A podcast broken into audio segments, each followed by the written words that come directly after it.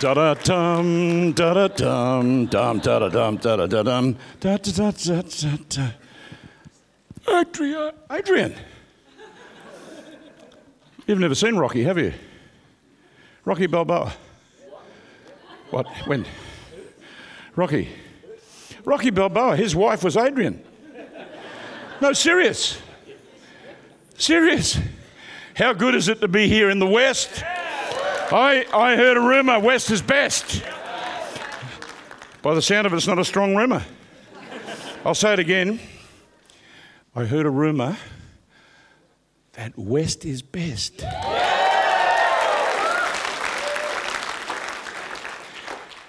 Well, I've been coming here for so many years. How long is it? 30 years. 30 years. 29 years. I turn 70 next year.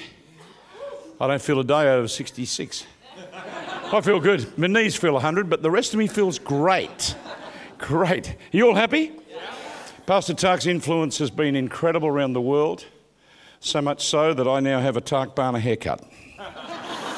no, that's what you do.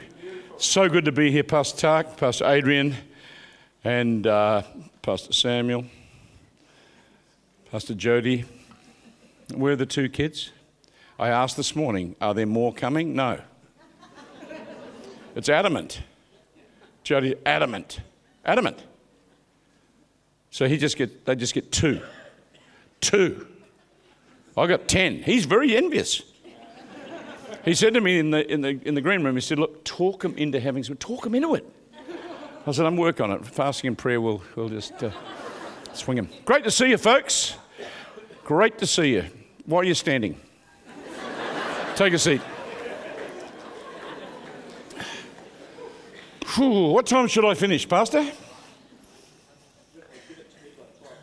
You'll have it. You'll have it, sir. And Pastor Tark says, jump. I say, am I allowed down yet?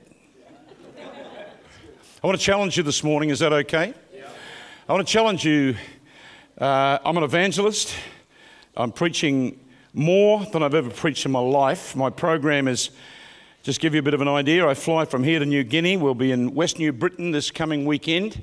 Uh, and then I'll be in the main stadium. I'm doing the last night of the big crusade there, which should have, last year we had 60,000 in, 20,000 turned away. We should have 100,000 that week.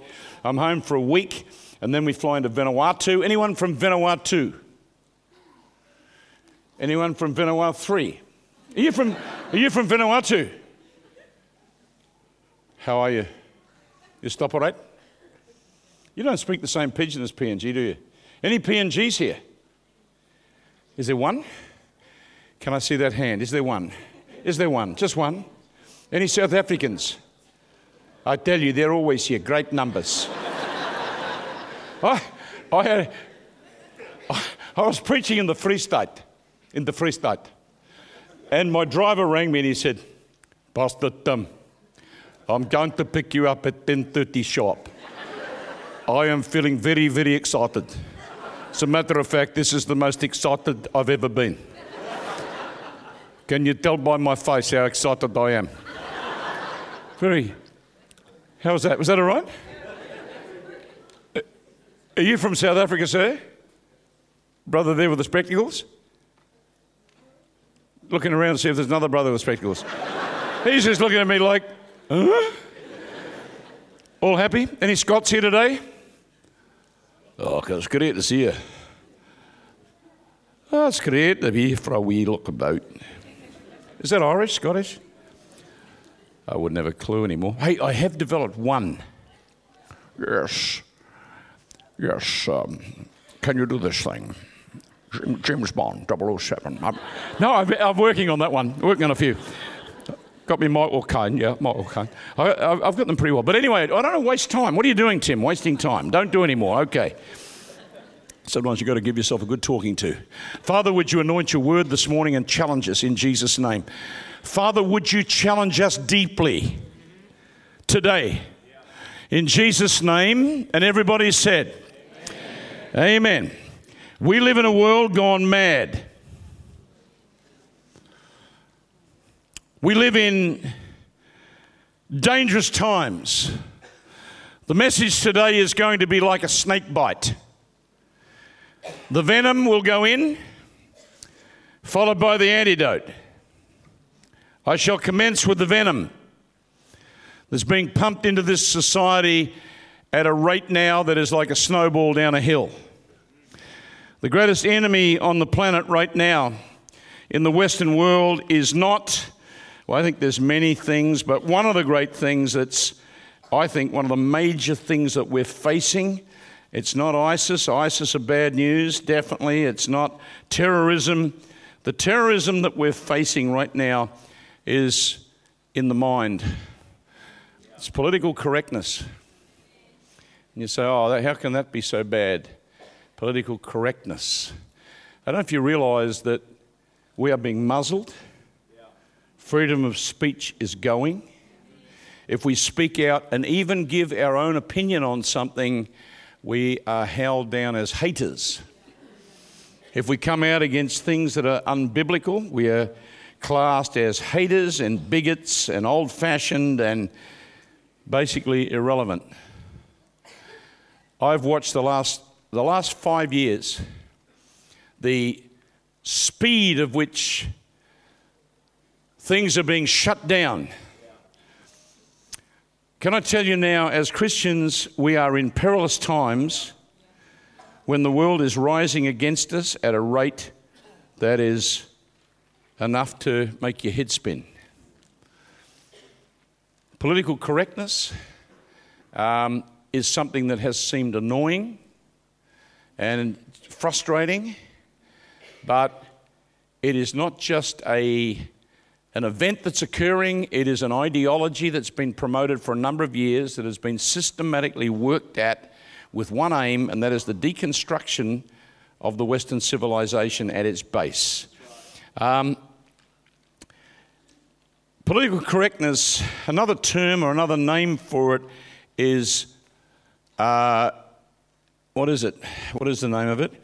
It is cultural Marxism. Cultural Marxism. It's Marxist. It is geared to preparing a society for a great revolution. And you say, when did it start? Are you sure about this? Give us some figures, some statistics, talk to us.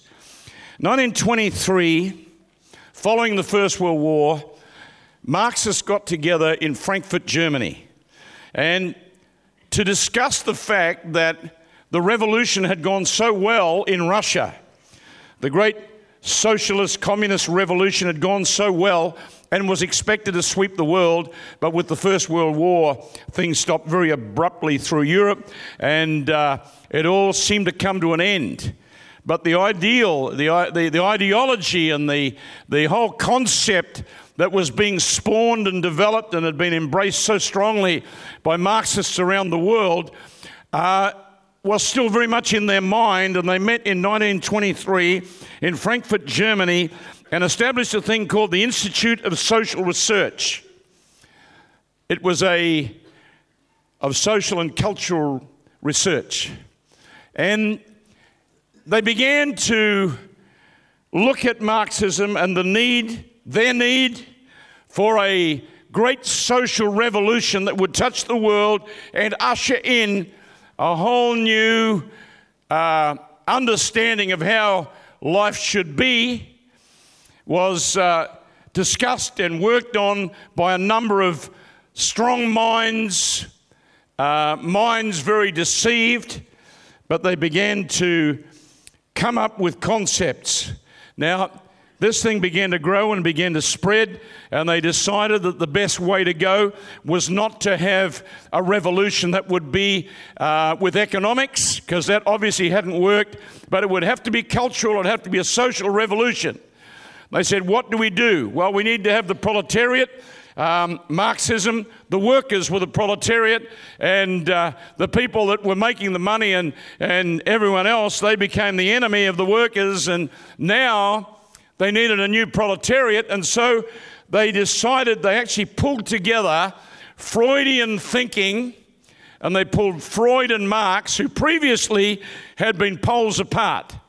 The Russians uh, or particularly the Marxists in Russia, would have nothing to do with the sexual revolution, but now they would embrace Freud and all the Freudian teaching. When I was at Teachers College uh, years ago, uh, learning to be an educator, our major books were Freud uh, and uh, Darwin, Marx, every other anti God speaker you could, writer you could imagine. I mean, we were trained in secular humanism, anti God nonsense. But they decided that the best way to go was to champion minority groups.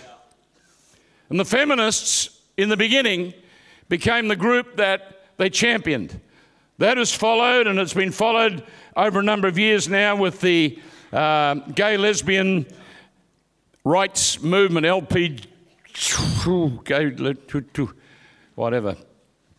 It's a long list of numbers, and I can only count about three. And then, of course, there's other minority groups. In the universities, these minority groups have been the heroes and just middle class people making their way and building the structure of society have become the enemy.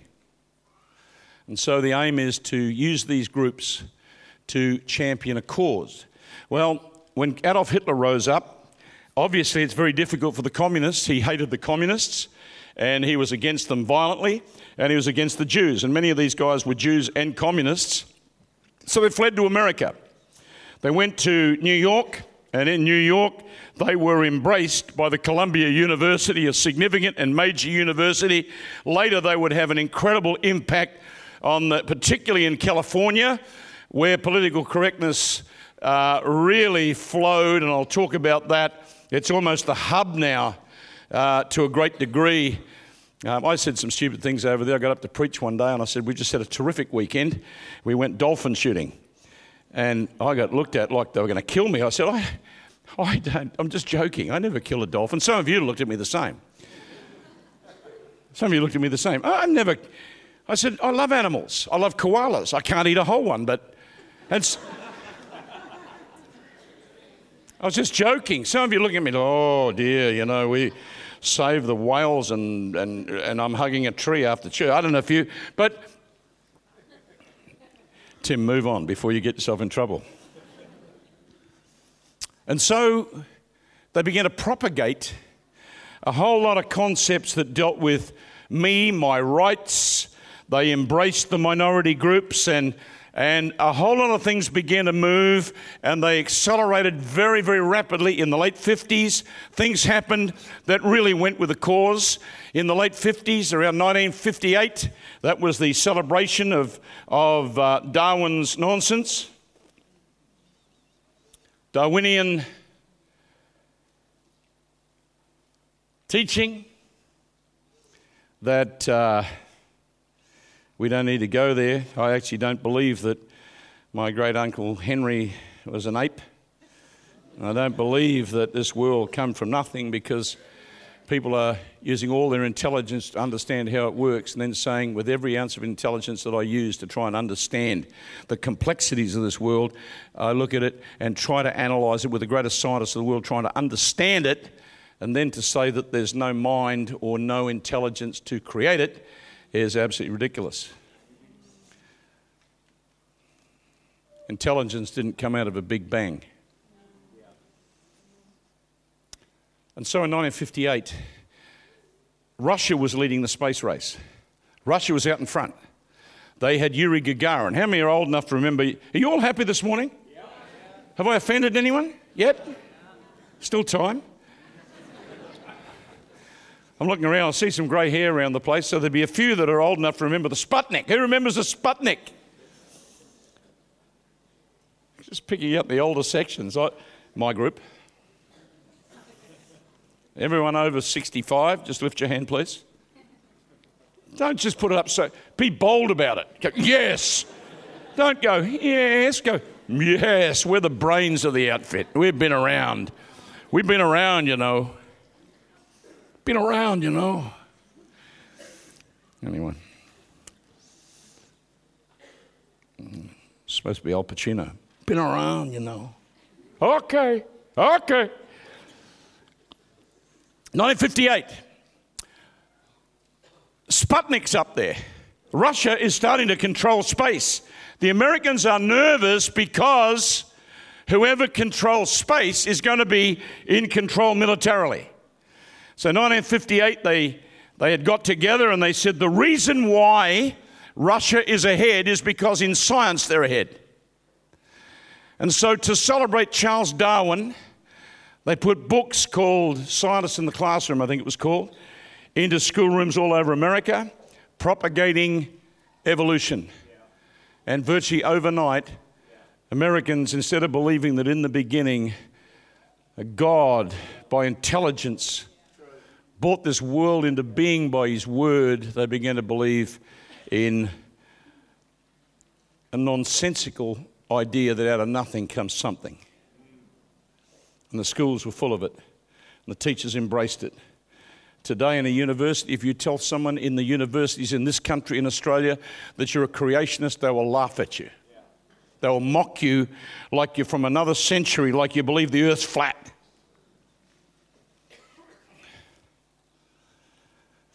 And so, around about the same time, a little bit after that, Madalyn O'Hair, a woman who was an absolute atheist, pretty much on her own began to get support and through the courts shut prayer out of the schools in America.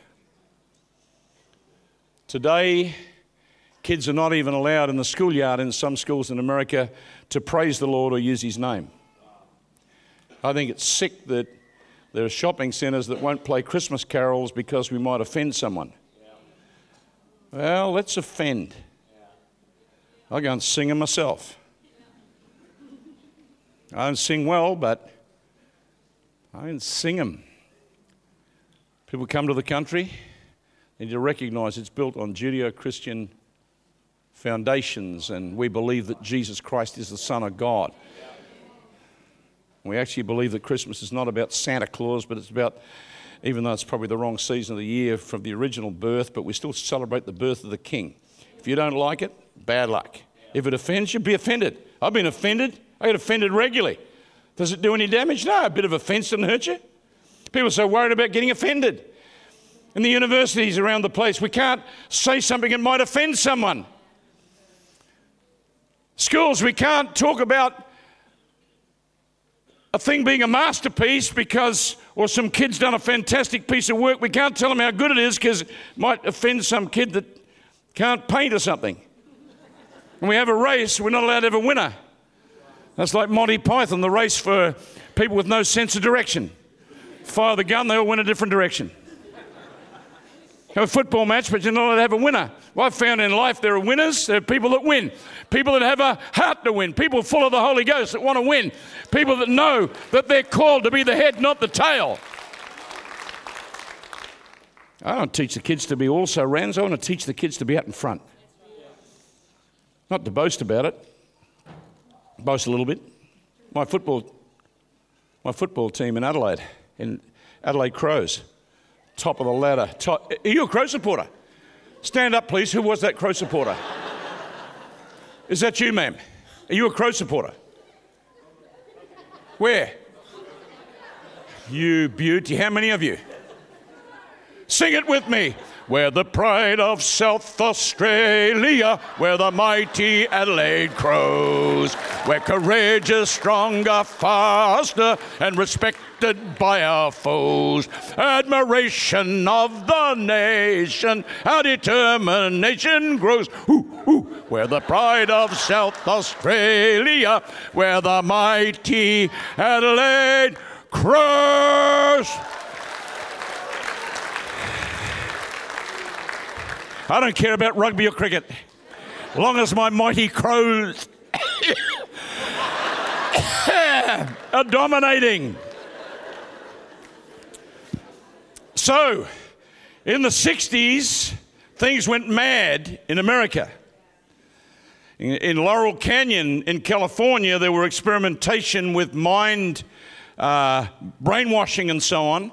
And they began to use lysergic, whatever acid, lysergic something or other acid, LSD or acid.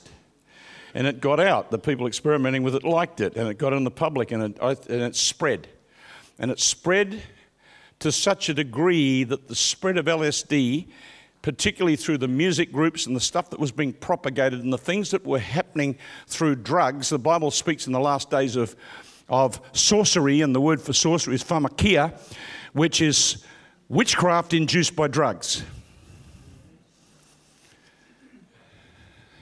LSD spread the country. It spread across the United States. The musicians grabbed it. Groups like the Beatles, who had been singing love ballads. Love, love me do. You know, really complex words. I love you. Can't buy me love. Everything was love. Love, love, love, love. All you need is love. La da da da da. All you need is love, love. Love is all you need. But then they changed to songs like I am the Eggman, I am the Walrus, I am the Eggman, Rukukatu. I am you, and you are me, and we're all together. See how we run like pigs from a gun. See how we run. I'm crying. Seven little pilchards climbing up the Eiffel Tower. Man, you've been a naughty boy. You've let your hair grow long. I am the Eggman. I am the Walrus, Rukukatu. Now, there was a change. Looking through a glass onion, uh, while my guitar gently weeps. So much stuff that this with the Beatles and the music groups. Uh, LSD went through the music world. Woodstock, they're all stoned out of their brains at Woodstock. Woodstock was like a welcoming in of the dawning of the age of Aquarius. Jupiter aligned with Mars and peace with the planets. And Woodstock was a statement to the youth of the world we're going our own way. The hippie movement, the Summer of Love in 1967. How many remember the hippies? Tune in, turn on, drop out. Tremendous philosophy. Turn on, tune in, drop out, burn your draft card. Summer of Love, San Francisco, they all arrived. Volkswagens painted with flowers like some of you folk had caftans, flowers. If you're going to San Francisco, well, I'm just feeling like singing today. Be sure to wear a flower in your hair. That was like their theme song. And they rocked into San Francisco, soaked with drugs, soaked with LSD, lost and venturing into a new realm. Jimi Hendrix and his band, he would say, Are you experienced? And the challenge was to leave this natural realm and explore this inward realm and this whole inward thing of the, the Marxist, uh, cultural Marxism grabbed into that. And you might have heard a term called make love, a statement, make love, not war. How many have heard that? Well, that came from Herbert Marcuse, one of the most revolutionary Marxists who became the voice of the hippie movement. That was his words from a book he wrote called Eros and Civilization that was embraced. And the whole thing said it is the repression of men's sexual drives that causes wars.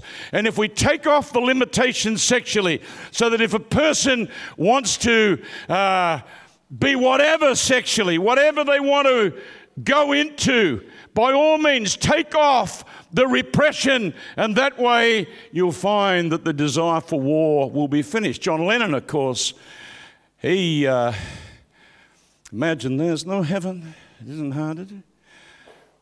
Imagine all the people living in a world of love. Ah.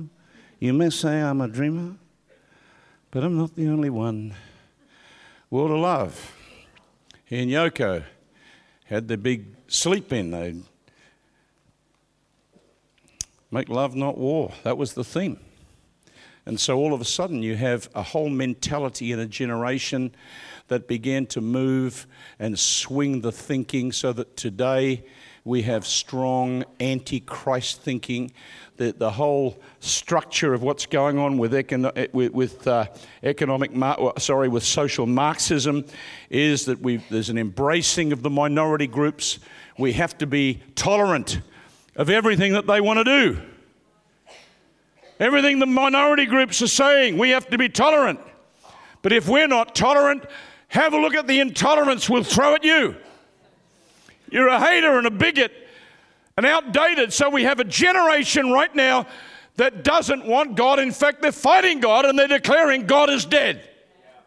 They've been declaring that since the late 1800s when, when Nietzsche, Friedrich Nietzsche, declared God is dead. Now, I happen to be of the opinion that Nietzsche, in his own way, was a prophet. And the statement, God is dead, paints him in a very bad light. But Nietzsche did ask major questions. In fact, as a prophet, if you, in a lot of what he was sharing, he was making statements that are most interesting. He wrote a, a thing called Diary of a Madman, poem about a madman. The madman came into town yelling out, Where's God? Where's God? I'm looking for God. A madman, I'm looking, where's God? We've killed him. He's dead. Then he begins to ask the question We've killed him. We've killed God. God is dead. We killed him. We killed him in the minds of a generation. We killed him in the hearts of a generation. Who shall wipe the blood from our knives? Who basically we'll answer the questions about the horizons? And he asks questions. We've killed God. Now what?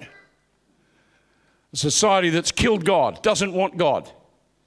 Now what? We live in a society right now where they don't want to hear about God. God, dead. Universities. America right now, 90%, 96%, 90 something percent of the lecturers in America embrace this. There's some speakers in California at Berkeley. They came to speak about views that opposed the intolerance and they rioted and smashed windows and did everything to keep them out. You have to be tolerant to the minority groups. If you're not, we'll turn on you.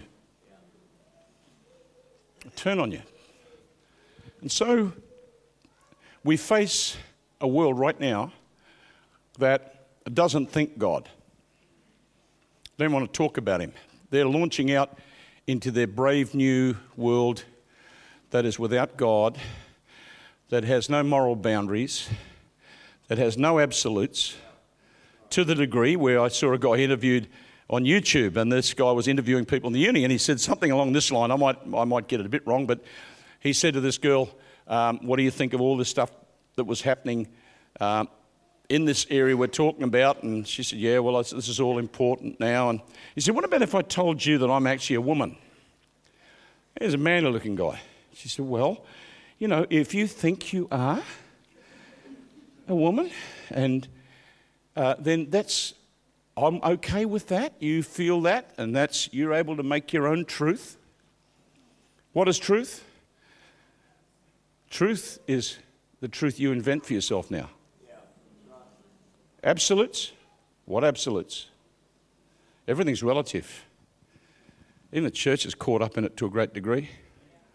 You ask major questions about major things in the Bible on TV, you watch the pastors shrink and hide and skirt the answer because they know that their influence and power get taken if they say what the Bible says.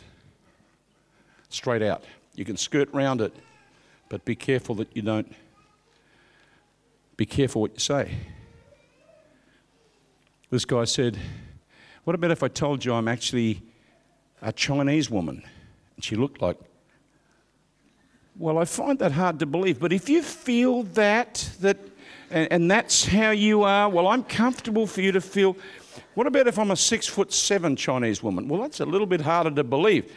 Look, I've worked out that if you take a ruler, I'm five foot ten. How, what's five foot ten in the old scale? One what? So you don't know anything about centimetres. Stupid idea bringing that in. You're six footer, five foot ten, six foot three, easy. Miles per gallon, stick with it. Pounds, shillings, pence, and halfpennies. Bring them back.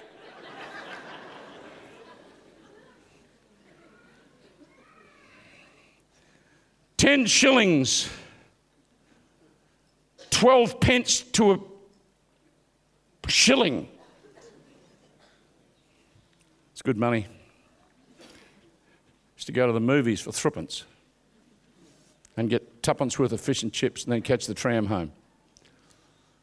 Under 10 cents for a day at the movies. They were the days. Buy a bag of Jaffas, roll a few down. Swap comics at half time, get the mumps from some kids' cof- comics. Phantom were the best to get. Phantom comics, if you can get them, they were gold. Now, what was I talking about before I interrupted myself with that stupidity? Where was I at? I've completely bamboozled myself. Where was I up to? Yeah, it's the, no absolutes. We're in a society that mentally is just getting by without God. You take God out,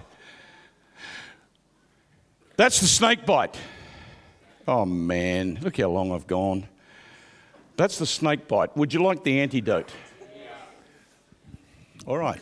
Okay, well, I'm glad you asked. Firstly, let me say this to you. Let me say it slowly and very carefully. There has never been a day in world history where it would be better to be a Christian than now. Christians flourish under pressure. Pressure brings the best out of us. We need a bit of pressure. Sometimes God allows a bit of pressure so that we start digging deep to find out what really makes us tick. And you see, the church can just roll on and be the church. But God is squeezing the church and saying, I've got a plan for the church. I want to do something through my church. I want my church to go from being a passive, easygoing, comfortable bunch of people in the Western world to a bunch of people with the full armor of God Wherefore, take unto you the whole armor of God that you may withstand, stand against the wiles, the methodeias, the, the mind games of the devil. Put on, for we wrestle not against flesh and blood, but against principalities and powers and world rulers, wicked spirits. Therefore, take unto you the whole armor, that you withstand in the evil day, and having done all, to stand. That's a military term for going straight through the middle, conquering the enemy, and then standing up there like Braveheart. Freedom! I'm William Wallace. You're not William Wallace. Let me read something to you. For though we walk in the flesh, we do not war after the flesh. We walk around, peripateo, we walk around in the flesh, in the natural, but we don't War, and the Greek word for war is stratomeia. Though we walk in the flesh, our campaign in war, which we're in, is not natural. For the weapons of our warfare are not natural, but divinely, supernaturally powerful through God to the utter demolition of strongholds. What's a stronghold? A stronghold is a fortress built to keep people in, that's a prison. Or to keep people out, that's a castle. The devil builds strongholds in the mind, strongholds that keep God out. And he's endeavoring through the media and everything else to keep God out. But I've learned something about God. He's hard to keep out. When God wants to come in, He doesn't even knock. When He wants to come in, He invades. When God decides that He's had enough, He stirs His people up with a passion to cry out until, in response to His prayer, God takes the field. What is revival? It's God taking the field. When God takes the field, all of a sudden people know that there's an absolute when in the Welsh revival, when, when Evan Roberts, one man, one man under an anointing of the power of God sat in the room. He was like a stick of radium. And men would fall and shriek on their face, begging God for mercy, just at the presence of a God. His presence bringing an absolute there so strong that immediately he was aware of heaven and hell. They're not going to listen to us talk too much about heaven and hell. The thing that's going to move them is the tangible strength of God coming like a fire. The word of knowledge burning in your mouth and mine. A touch of God so that when they look in our eyes, they see something burning in there that they don't have. Wake up, the mighty men.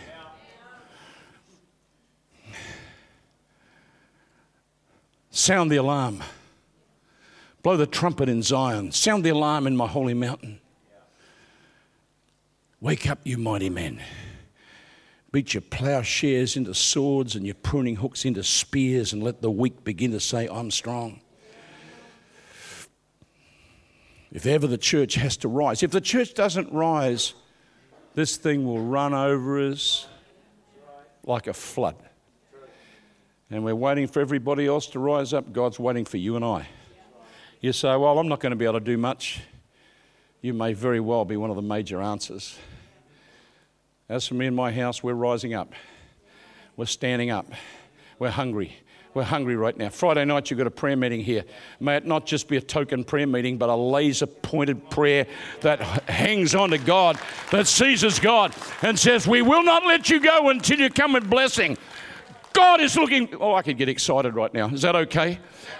I'm in a pulpit pounding, jumping if I could He's looking for church somewhere in New Zealand that says, We are going to take hold of you, Father. We're going to pray and we're going to fast and we're going to set our face like flint. And there's going to be a manifestation of power coming out of a church somewhere in New Zealand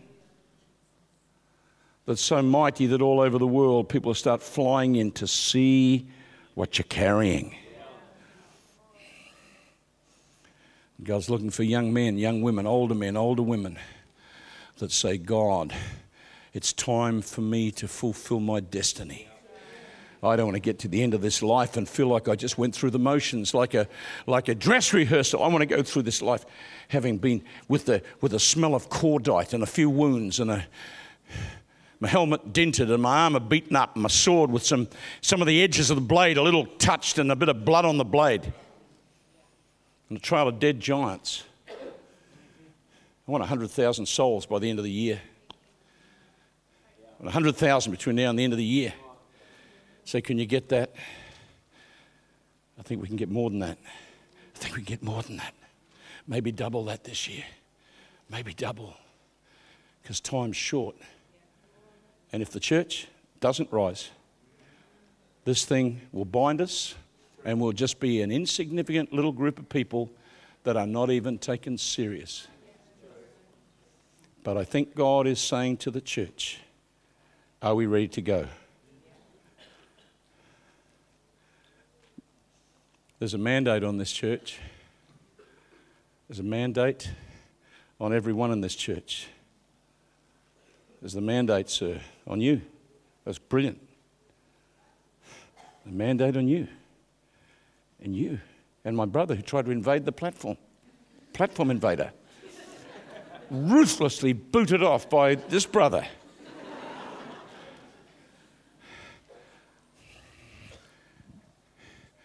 Are we called to potter about? Are we called to bring about a holy river? Because when God hits, He says this I'm just going to preach this out because it's neat because it's I believe it's geared towards something happening. I believe that I'm here today not just as a friend of the house and an evangelist. I really believe today that I'm speaking to you as one with God's mantle of prophecy for the church right now. The Bible says, though we walk in the flesh, we don't war after the flesh. So God says we're in a war for the weapons of our warfare, of our warfare, the instruments of war that are ours, are mighty. Word dunatos, the dynamic power, the dunamis of God, mighty through God to the pulling down or the demolition of strongholds. And then it says, What are the strongholds? Listen to them. We're destroying speculations, reasonings, the Greek word logismos, logismos, logical thinking. we are bringing down speculations, reasonings, ideologies, ideologies, and every high and lofty thing raised against the knowledge of God. Can I say to you, I believe the answer to the body of Christ right now on this planet is a massive move of God's power and presence, a massive move of revival power, a massive demonstration of power. Because when God comes in great power, no one can ignore it. No one can, when miracles are breaking out and the crutches are being laid on the platform.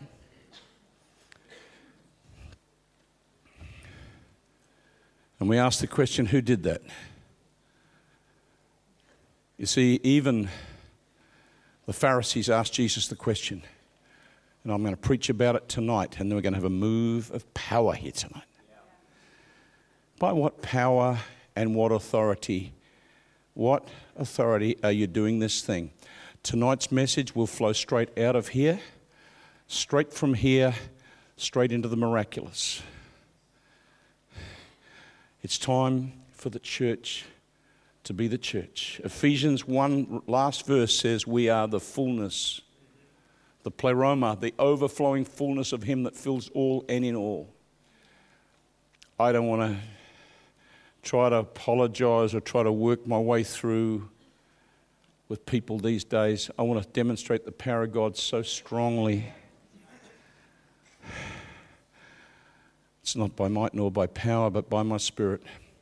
I'll tell you now, in the Western world, in New Zealand and Australia, if the church doesn't rise up, five years from now she'll be swallowed up. And we'll be muzzled, unable even to share our faith with someone for fear of going to jail. And you say, that's extreme. It's getting that close now. It's getting so close now that a few years' time to even tell someone about Christ. It'd be enough to get us locked up. We'll get reported, try to win people to Christ that report us because the hatred is building so strong. The Antichrist spirit at the moment is accelerating on the earth at a rate I've never seen before. But there's a church that's got to rise to the occasion. And I'm going to ask you a question in a moment.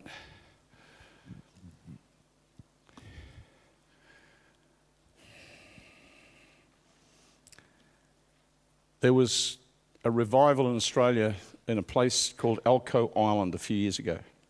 It's an Aboriginal island. It was Elcho by name and it was Elcho by activity. It was shocking. It was a disaster. The kids were starving. Booze ran the place. And the elders, Aboriginal elders, got together and they said, if we keep going, our place is doomed. What are we going to do about it? Starts with leadership. You've got great leaders here. And they're going to lead you into something pretty significant. And they are doing that. The elders said, We're going down into this area of bamboos to pray. They went down into an area of bamboo and they cleared a space and they fasted and prayed for several weeks. The people looked down one night and the whole thing had caught fire. They ran down to put it out, but it was a supernatural fire. They came out of there with such an anointing on them, their faces shining, that the whole community was converted. And there's a group of young people rose up and said, We're going all over Australia, young Aboriginal people. They said, We're going all over Australia carrying this fire. They went down firstly to a place called Warburton, which was a, a rugged area controlled by Aboriginal law, which is very strong. They went in there and began to preach, and a revival broke out. But the elders came in with their spears. And they said to them, this has happened here before, then everyone went back. You'll come and do it, and it'll go back where it was. You continue, we're going to kill you here. And they took a spear and drew a line, a line in the dirt. They said, Any of you that are going to continue to preach, step over, we'll kill you now. And they were serious. Several turned away, but the bulk of them stepped over the line. And as they stepped over the line, the power of God came down. And one of the leaders of the group stood up and he said, I know, we know you're going to kill us, but let us speak first. They began to speak, and as they spoke, the glory came down. The glory came down. The whole place broke into revival. That group of young people went church by church right through Western Australia. They would sit in the church, and the wind of God would go through the church. People would be knocked all over the floor under the hand of God. But I'm going to say something to you. I say it very honestly. I believe for our nations, Australia and New Zealand, we're really so close. Even the name Anzac binds us together. And what we've shared in war has been something that makes our link as close as brothers. But in our two nations right now and across the Western world, there's a line being drawn in the sand. And I think God's drawing it. And He's saying to His church, Are you willing to stand up and be counted? Are you willing to rise up in the fullness of my power? Are you willing to step into all that I'm offering you? I mean, for so long I've watched the church pull away from the power of God, not into the power of God. I've watched the church almost be too smart for God. But without the power and the presence of God, we're wasting our time.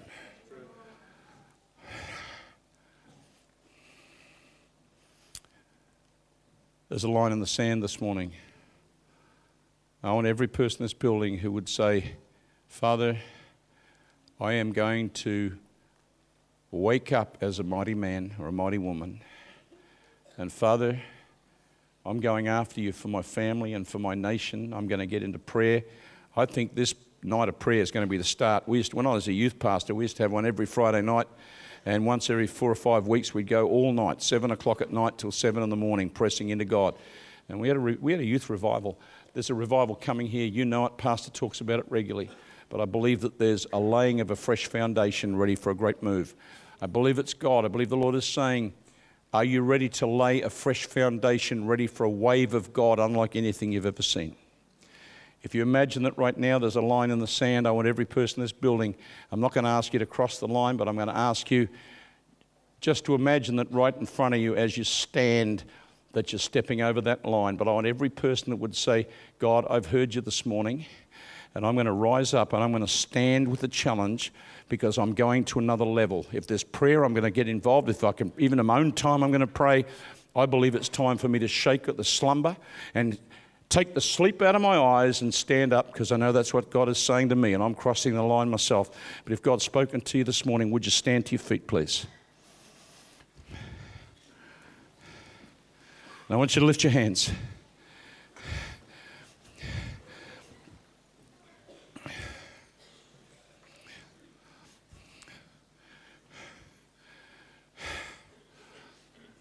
I feel the Lord saying this.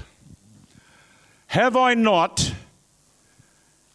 over many years now, spoken of a wave of my power that would be beyond your understanding?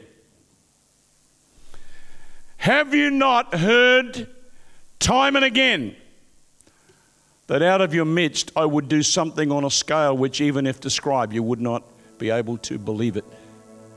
The Lord would say, If you will, seek me and hunger for me.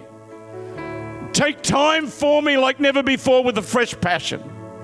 If you'll fast and pray and hunger and desire me with everything that, that is within you, then I indeed will come and I'll visit you and I'll visit your children and I'll visit your city and out from the midst of this place would go an anointing so strong. Out from this place would go a flow of power that would be astounding. But the Lord says it will be preceded by passion, by hunger, and by a commitment that says we are not just open to a revival, but we are totally and absolutely committed.